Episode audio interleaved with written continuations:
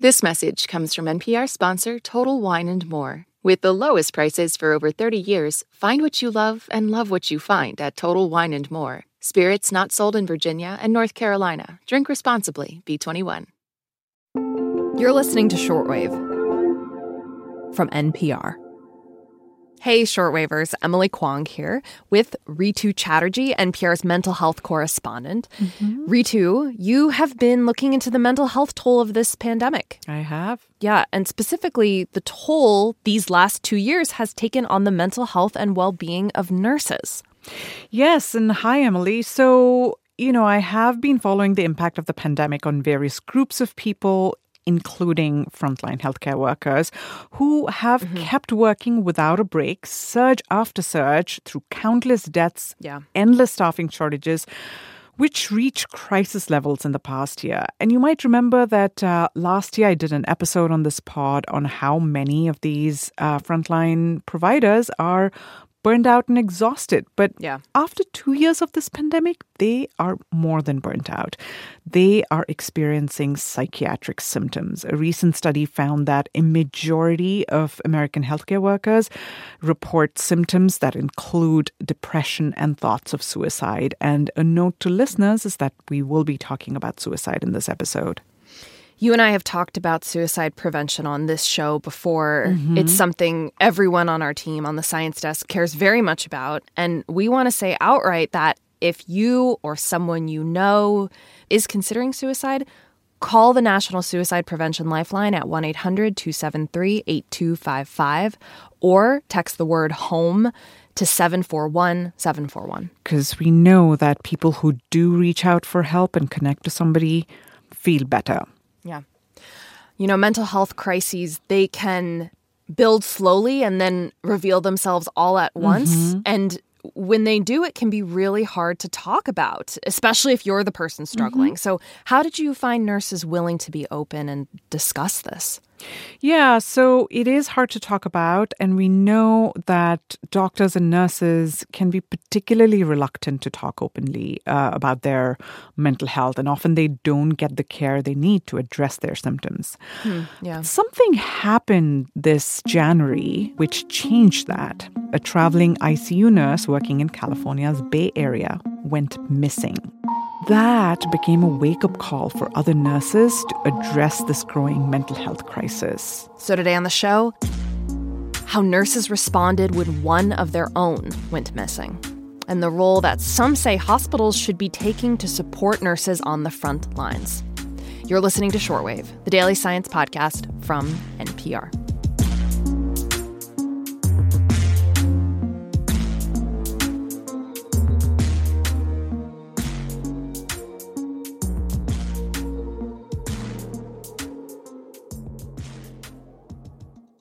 This message comes from NPR sponsor Dana Farber Cancer Institute, where hundreds of researchers and clinicians make new discoveries inspired by the work of previous Dana Farber scientists. See why nothing is as effective against cancer as a relentless succession of breakthroughs. Learn more about their momentum. Go to danafarber.org/everywhere.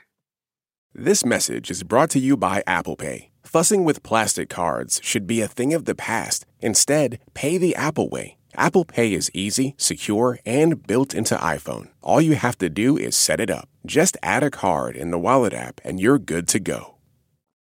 Joshua Paredes knew his friend Michael Odell was struggling. Michael had worked as an ICU nurse during the pandemic, moving between stints at hospitals in California and Minnesota. Joshua, who's also a nurse, says it's not that his friend complained about anything, but. The stories that he told me that I kind of really started to notice that he's struggling. Like having to ask family members of vulnerable patients to leave. I don't know if you've ever had to try to kick out one of those family members, but it's not easy. I have. It's a hard thing to tell somebody you need to leave, and that takes a toll. He says Michael also talked about having to watch so many patients die alone. He was these patients' everything. He was there when they're dying, which is what we do. It's what we do, but it's not something we do every day, all day, something we're not sealing up body bags every day. And that's what the last couple years have been like. And then Michael suffered two big personal losses last year. He and his boyfriend split up, and his mother died. He was in Minnesota at the time and getting treated for depression. Joshua didn't want his friend to be alone at such a vulnerable time. So basically, I was just like, come to San Francisco. So last November, Michael moved in with Joshua and started a stint at Stanford Health. He seemed to be coping okay, but then on the morning of January 18th, when Joshua came home from work around 7:30, Michael wasn't there. When he didn't respond to text messages and didn't answer his calls, Joshua called Michael's workplace. That's when he learned that his friend had left the ICU sometime around 4 a.m. to get something from his car, but he never came back. John LeBlanc is a nurse and a close friend of Michael's. When I found out that he left mid shift, my first thought was he's in crisis because it's totally, completely out of character for him. Two days later, the authorities found Michael's body. While the investigation into his death is still ongoing, his friends think he died by suicide. It was a shock, and it's still kind of, um, you know, it's still something we're grappling with. Michael's death has reverberated throughout the nursing community. Again, his friend Joshua Paredes. There's been people that have reached out to me that I don't even know that didn't know Michael that just want me to know, like, I worked on this unit I experienced this. One person told me his coworkers had to wheel him to the emergency room from the ICU at that hospital because he was having a a breakdown. A study found that over 70% of healthcare workers in the United States are struggling with symptoms of depression and anxiety, nearly 40% with symptoms of PTSD. But Joshua says, We don't want to talk about it. you know, we have a lot of shame involved in it. But word of Michael's disappearance and then his death seemed to break that wall of silence. It felt personal to healthcare workers, like nurse Sarah Warren in Florida. It's only a matter of time before this happens to another nurse. Sarah's had her own mental health struggles after working with COVID patients. I'd actually forgotten large pieces of 2020, and I had to speak to a therapist about this. And they told me that I most likely was suffering from symptoms of PTSD. Sarah didn't know Michael, but after she learned about his death, she connected with his close friends. They all wanted to take their grief and turn it into action, to address their colleagues' mental health needs. We're in the process of hopefully creating a mental health movement dedicated to his memory, but also to those nurses that we've lost, not only in the last two years, but in the last few decades. She says nurses have long been at a higher risk of suicide than the general population. She and Michael's friends want to change that. They know it's a huge task and one that requires big investments from hospitals and lawmakers. But they also want to support nurses as soon as possible. Doctors have a dedicated crisis number they can call. They realized it was time that nurses and certified nursing assistants, or CNAs, had a number to call too. Our goal is to create a, you know, peer-to-peer support line almost like we're saving ourselves, where nurses and CNAs would be able to um, call a phone number and receive a listening ear, and it's someone who knows what they're going through. When a nonprofit that supports military veterans heard about this idea, they jumped on board to help. Sean Dalgarn is the executive director of Growing Veterans, which trains vets to provide emotional and informational help to their peers. Peer support is meeting people where they're at, being a good listener, being a shoulder to lean on. A peer support specialist is someone recovering from a mental illness, so they have the lived experience to support others with similar struggles. Studies have found widespread benefits from improvements in symptoms to making people more hopeful. Dalgarn says it's an effective early intervention. So if you're able to access people in an early stage of, you know, whatever they're experiencing, then that's a crucial catch. You have to be able to address this at the lowest level before it becomes something that can unfortunately lead to suicide. Suicide prevention is a key focus for the new hotline for nurses. Michael Odell's friend John LeBlanc says it's why they're calling their project Don't Clock Out. The idea behind it is don't clock out of life, you know? It may take a while to launch this crisis line, but already about 250 healthcare workers have signed up to provide support to their colleagues. We want nurses to realize that you're not alone. You don't have to check out early. You know, we're here to talk to you before you take those last drastic steps.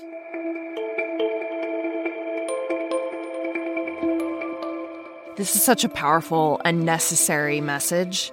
Yeah. Uh, amid what is happening to nurses in this country, I'm thinking about what you said in the piece, Rhitu, that in the study published in the Journal of General Internal Medicine, mm-hmm. over 70% of healthcare workers in the US are struggling with symptoms of depression and anxiety, mm-hmm. and nearly 40% with symptoms of PTSD. These are massive proportions. Yeah. So, what is the responsibility of hospitals in all of this, given the mental health crisis?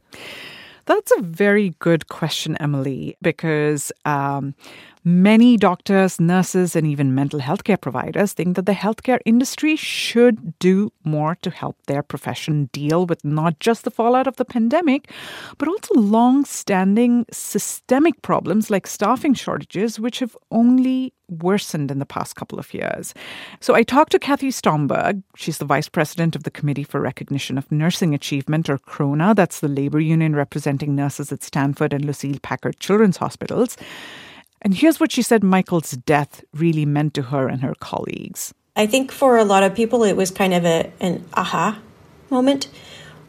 He had to have been suffering a lot to get to the point where not only wanting to take his own life, but reaching the point where he abandoned uh, his job um, in the middle of a shift. And like that has to have been some really significant anguish.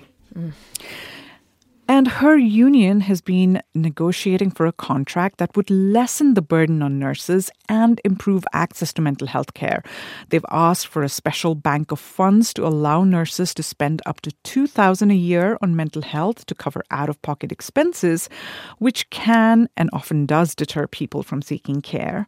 And they also want improvements to the employee assistance program that would cut the weeks-long wait times for appointments mm. and to address the long-standing staffing shortages um, that have really reached unsustainable levels during the pandemic and significantly worsened burnout and mental health symptoms among those on the front lines. And how has this particular hospital, uh, Stanford and Lucile Packard Children's Hospitals, responded?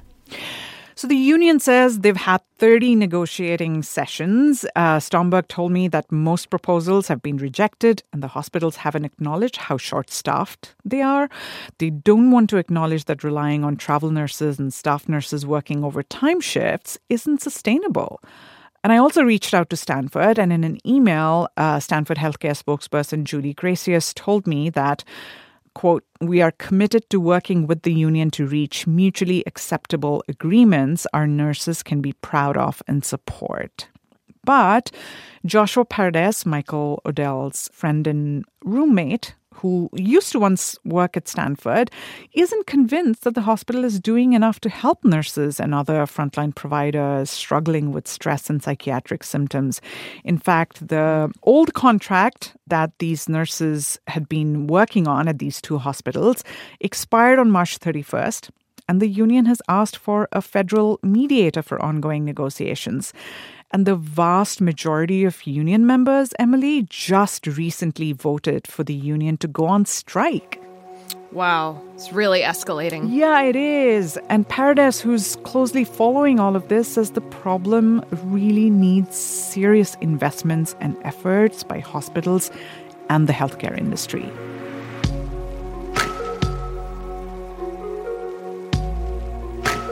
Rhitu, thank you so much for bringing us this story and just this conversation forward. My pleasure, Emily.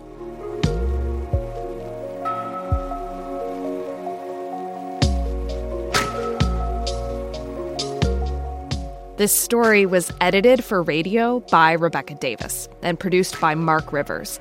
For shortwave, it was produced by Rebecca Ramirez and edited by Gisele Grayson, who is our senior supervising editor. Neal Carruth is our Senior Director of On Demand News Programming, and Anya Grundmann is our Senior Vice President of Programming.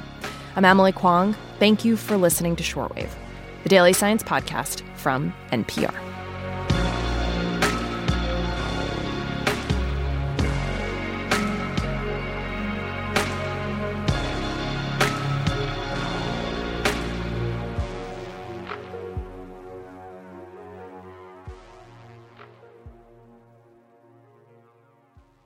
This message comes from NPR sponsor American Express Business. Take your business further with the Amex Business Gold Card, now smarter and more flexible. It's packed with enhanced benefits to help unlock more business value. Learn more at americanexpress.com slash business gold card. The past is shrouded in mystery. To understand it, you have to get up close. Something happened to our collective psyche after the atom bomb. On NPR's Throughline, we reopen stories from the past to find clues to the present. Find Throughline wherever you get your podcasts.